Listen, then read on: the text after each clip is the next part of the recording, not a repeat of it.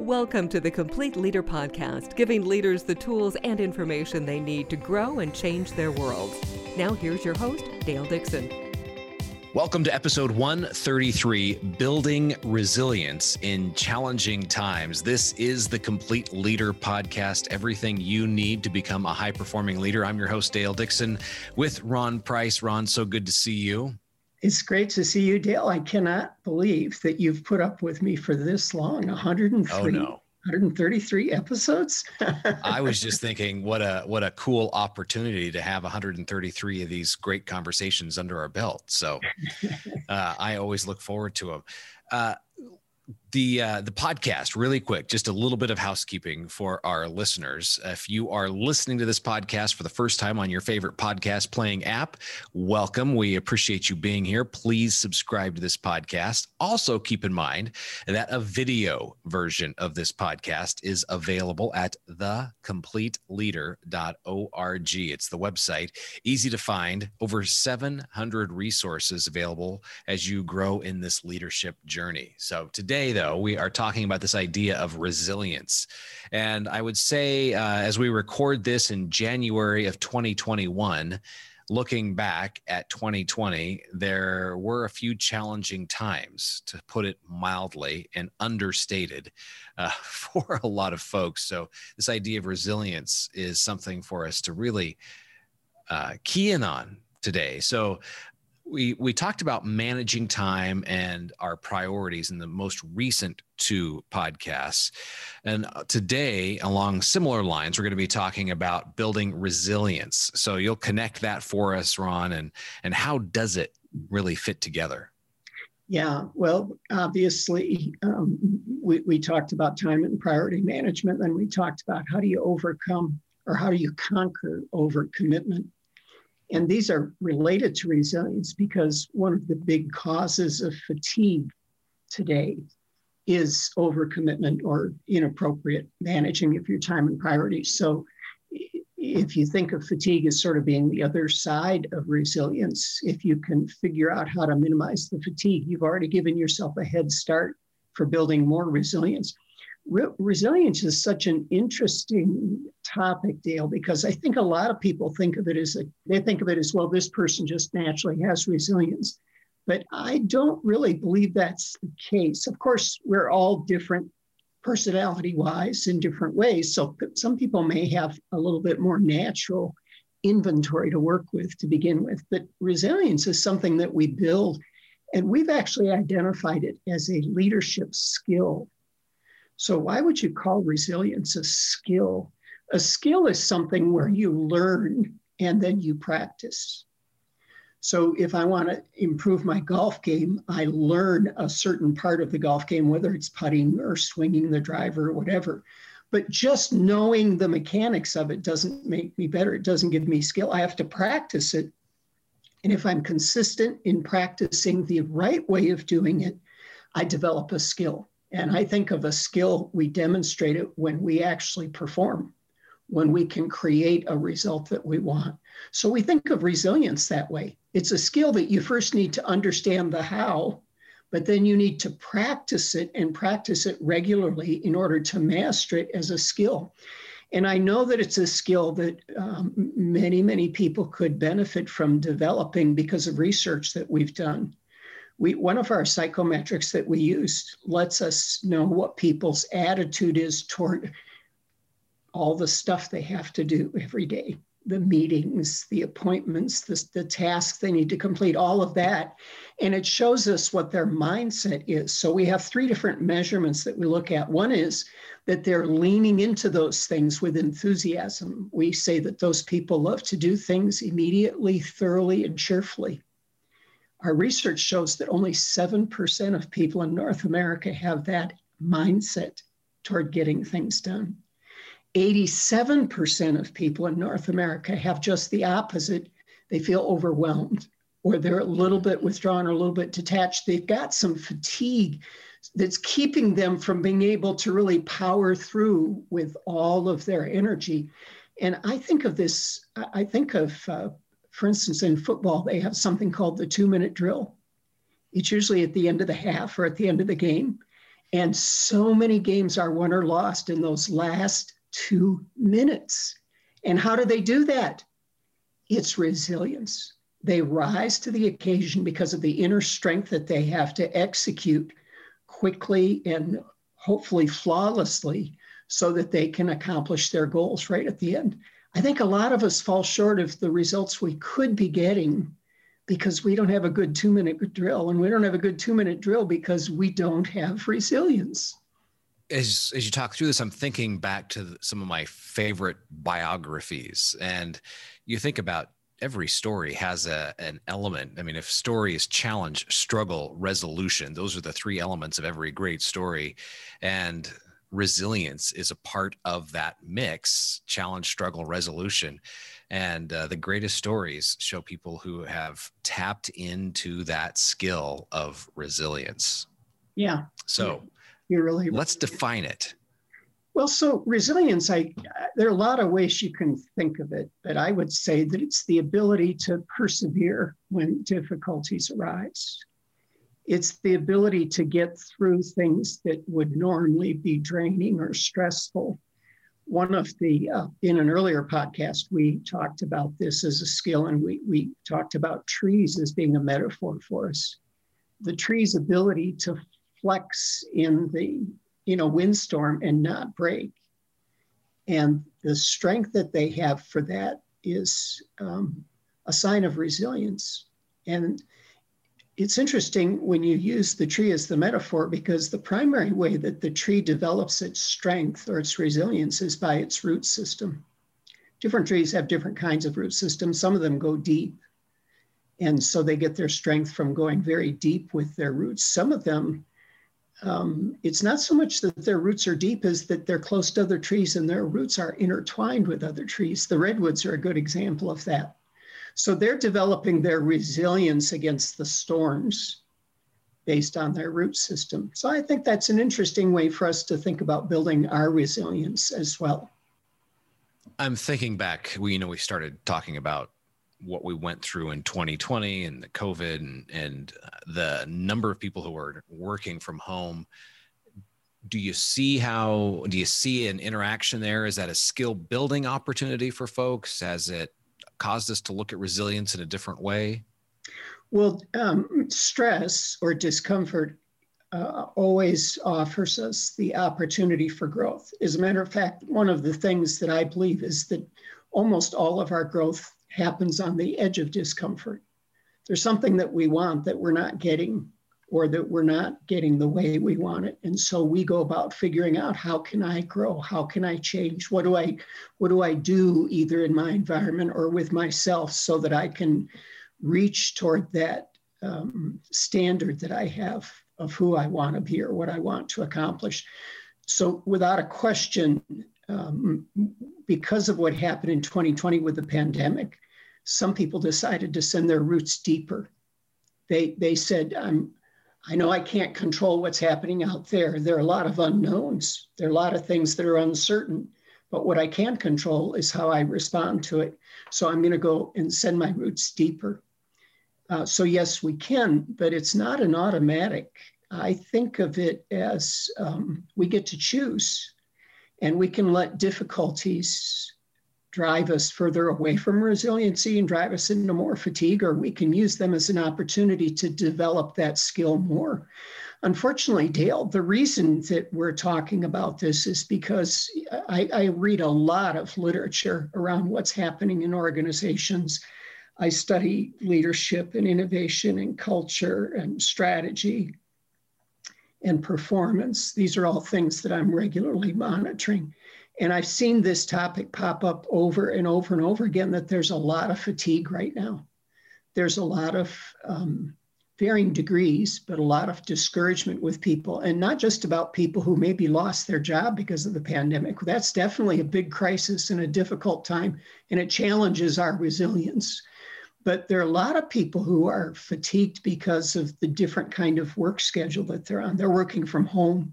They can't get away from work. They don't have a transition with a commute, whether they're walking, biking, or in a car. They're, they're not going through that transition. If they leave something undone, it's just one room away from where they're having dinner.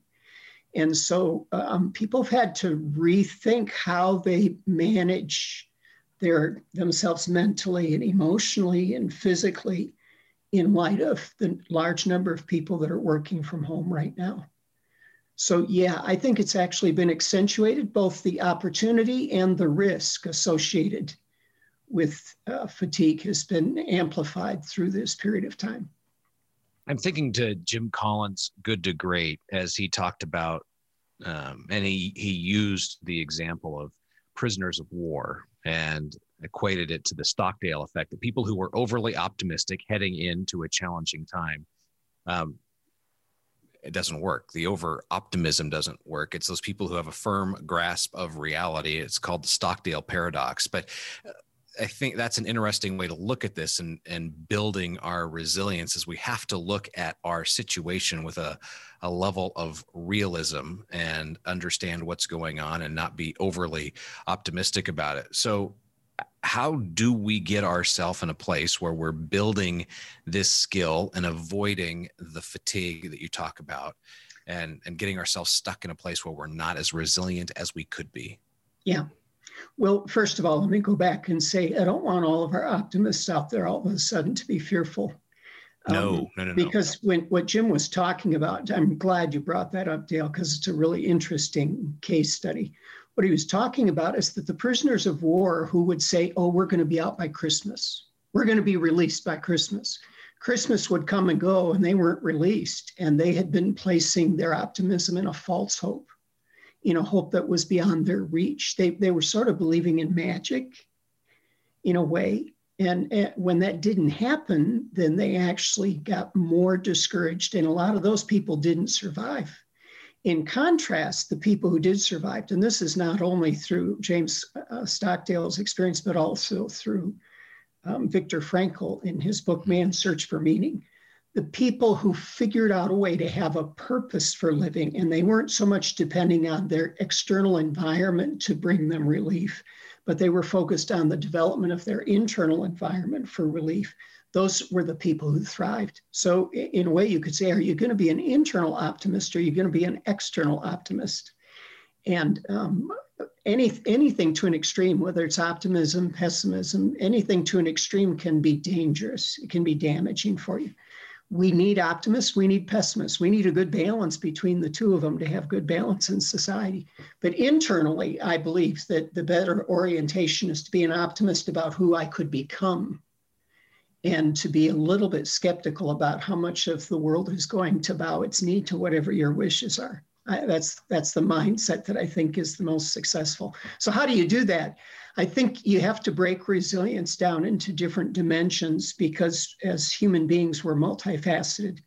So there are five different areas of resilience that I've thought about. There may be more, but there are five that I've paid attention to, and I've seen how they impact me when I work on developing resilience as a skill and as a set of habits in those five areas. So it begins with physical, and then emotional. The third one is intellectual. The fourth one is spiritual. And the fifth one is financial. I think about what it means to grow your resilience in those five areas.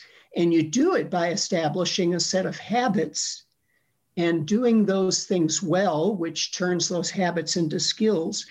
And that increases your resilience. It's an investment.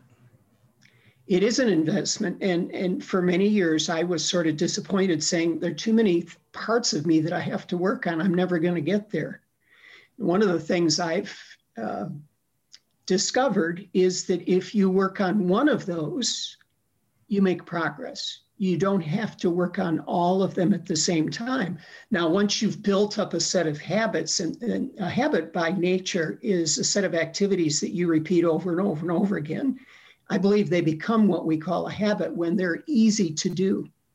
It's, it's uh, once you get in motion, it's easy to stay in motion. So I think you build one, and then you, once you've got it so that it's easy for you to maintain it, or we could say it's easier for you to stay in orbit, then you can look at another area of resilience that you want to build. And my experience helping people has been, don't try to do all five at once. Pick the one that you think is going to bring some encouragement and bring some relief and some energy, and work on that for a while. And once you've made that a part of who you are, then you can move to another. So I'm looking through the list: physical strength, emotional strength, intellectual strength, spiritual strength, financial strength. So I think, okay, how do I build financial, uh, physical strength? It's exercise, um, yeah. taking care of my health. Uh, intellectual strength, it is what can I learn today, and always be seeking to learn. Um, spiritual strength, it's a faith walk. Uh, we've talked about that. Financial strength, am I living to a budget? Am I putting money away so that when the ch- challenging times come, I'm ready? Do you mind if we if we break out emotional strength and use that as an example on w- how do we start to invest in this area of of building those strengths? If we were to pick one and really work on it, let's just, for sake of conversation today, pick emotional strength. And what does that look like? Yeah. And, and maybe in our next conversation, we can dig into each one of them a little bit. But for instance, if you look at emotional strength, the first step to developing more resiliency and more strength in emotion is to become more aware of what you're feeling. A lot of people, especially men, we sort of think, well, emotions are things we're not supposed to pay much attention to. And so we go through our day either not acknowledging the emotion or not knowing exactly how to understand what's going on, what it is. In a certain sense, you can't separate emotion from the others, because the others all impact emotional strength or emotional resilience quite a bit. But it's it's how often can you recognize a disruptive emotion or a negative mood or impulse, and then how do you learn how to deal with it so that it doesn't dominate your day? It doesn't dominate your experience. That's part of how you build resilience. So you, it's both it, it's both defensive and offensive. The offensive part of it is, how do I nurture the right kind of emotions that are going to give me resilience? And the defense is, what do I do when I get confronted with a negative emotion that I know is going to take away my resilience? And I believe that all human beings face both of those. All human beings have some disruptive emotions or moods that we have to learn how to recognize, and to realize that you don't have to be that emotion, that you can learn how to control it, manage it, or redirect it. And we all have the opportunity to build up this reservoir of positive emotional energy that will help get us through the day. So we, I think maybe in our next conversation, we can dig into all that. But I, you touched on something that I'd like to talk about before we finish here today, Dale.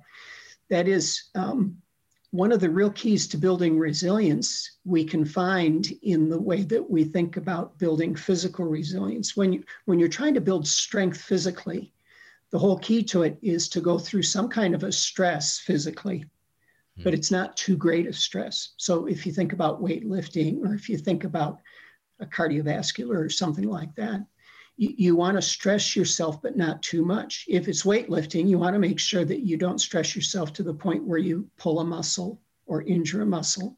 If it's cardio, you want to make sure that you stress yourself, but not so much that your heart, your pulse gets into a dangerous range. So you, you go up to this point where you've stressed, and then you have to go through a resting period, because the new strength is actually added during the resting period. Let's say you do a good workout with your muscles. You're not actually adding strength while you're doing the workout. You're stressing your muscles. The strength gets added in how your muscles recover from what you did. So if you worked out every day with the same muscles, you're not really giving your body a chance to get stronger. You're either going to plateau, or you're potentially going to injure yourself. Well, think about that emotionally. I call this the stress recovery rhythm. So you need to stress, and then recover, stress, and then recover. Well, how do we do that emotionally? A, a wonderful story, Norm Cousins, who wrote a book called The Anatomy of an Illness, is told from the point of view of the patient. He was diagnosed with an incurable disease that caused great pain throughout his nervous system, and there was, they couldn't really find anything to help him. He got frustrated being in the hospital, and he convinced his doctor to let him check out of the hospital and check into a hotel room so that he had a little bit more quiet and felt like he had a little more control of his environment. And he got his friends to get him a bunch of, this is a number of years ago now, they got him a bunch of Laurel and Hardy movies And he also, by the way, took copious amounts of vitamin C. But he started laughing at those movies. And for that moment when he was laughing, he would forget the pain. And he eventually, I don't know if you could say he cured himself, but he became symptom-free from this thing that was supposedly incurable.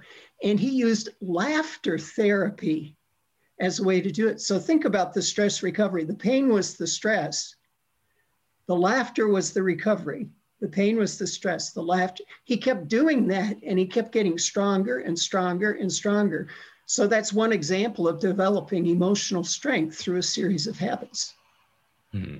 So the takeaway, the to-do from this podcast for our listeners, I'm going to challenge, uh, this is what I'm going to do for me, is I'm going to walk away from this podcast and I'm going to assess where am I at, uh, thinking about it from a resilience standpoint in that context. Where am I at on the physical side, the emotional side, the intellectual side, the spiritual side, and the financial side? Um, so that as I enter into the next podcast, I can pick the one that I want to work on. And as yeah. you have promised, we're going to dive deeper into working in um, working on the one where we want to focus, uh, because we do this one at a time to build resilience. So yeah, and here's what I'm going to suggest. Yeah, I'm going to suggest that our listeners write down those five. So I'll go through them one more time. We're starting with physical, and then intellect, and then emotional. Number two, intellectual. Number three, spiritual. Number four, financial. Number five. So I'm going to ask you to write each of those down, and then rate yourself for how you feel right now about your resilience in each of those areas on a scale of one to ten. One is, I feel totally burned out. I feel totally fatigued or stressed. And ten is, I feel really strong in this area. So if you rate yourself for each of those five on a scale of one to ten, it's going to give you some clue of where you might want to start. Now, you might immediately know which one you want to work on first. But it's one way that we can become more aware of what our current level of resilience is and where there's opportunity for growth. And then think about, what does it look like to have stress recovery, stress recovery in each of these five areas? What does it look? We talked about physical today. What does it look like to have emotional? Norman Cousins was an example of the emotional. What does it look, this is fascinating to me, what does it look like to have stress and recovery when it comes to intellectual resilience? That's fascinating to think about. What does it look like to have stress recovery when it comes to spiritual resilience? And finally, financial resilience. So if, if we will think about those things, then in our next conversation, we can talk a little bit more in detail about how you build resilience in each of those five areas. Fantastic. All right. You can find more about this and many other leadership topics at the complete leader dot org, all one word, the complete leader dot org. Learn more about Ron and what he can do for your business at price dash associates dot com. And Ron's always open for an email message from you. His email address, ron at price dash associates dot com. Place to find Ron. Be sure and like and subscribe to this podcast if you haven't done so already. We appreciate a rating and a review as well. Hopefully we've earned five stars from you. That helps other people looking for leadership material find it easier as they're searching podcasts. And definitely be sure to check out the complete leader dot org for so many resources when it comes to growing in leadership. This is the Complete Leader Podcast, everything you need to become a high-performing leader. Thanks for listening to the Complete Leader Podcast. Find more online, the complete leader dot org.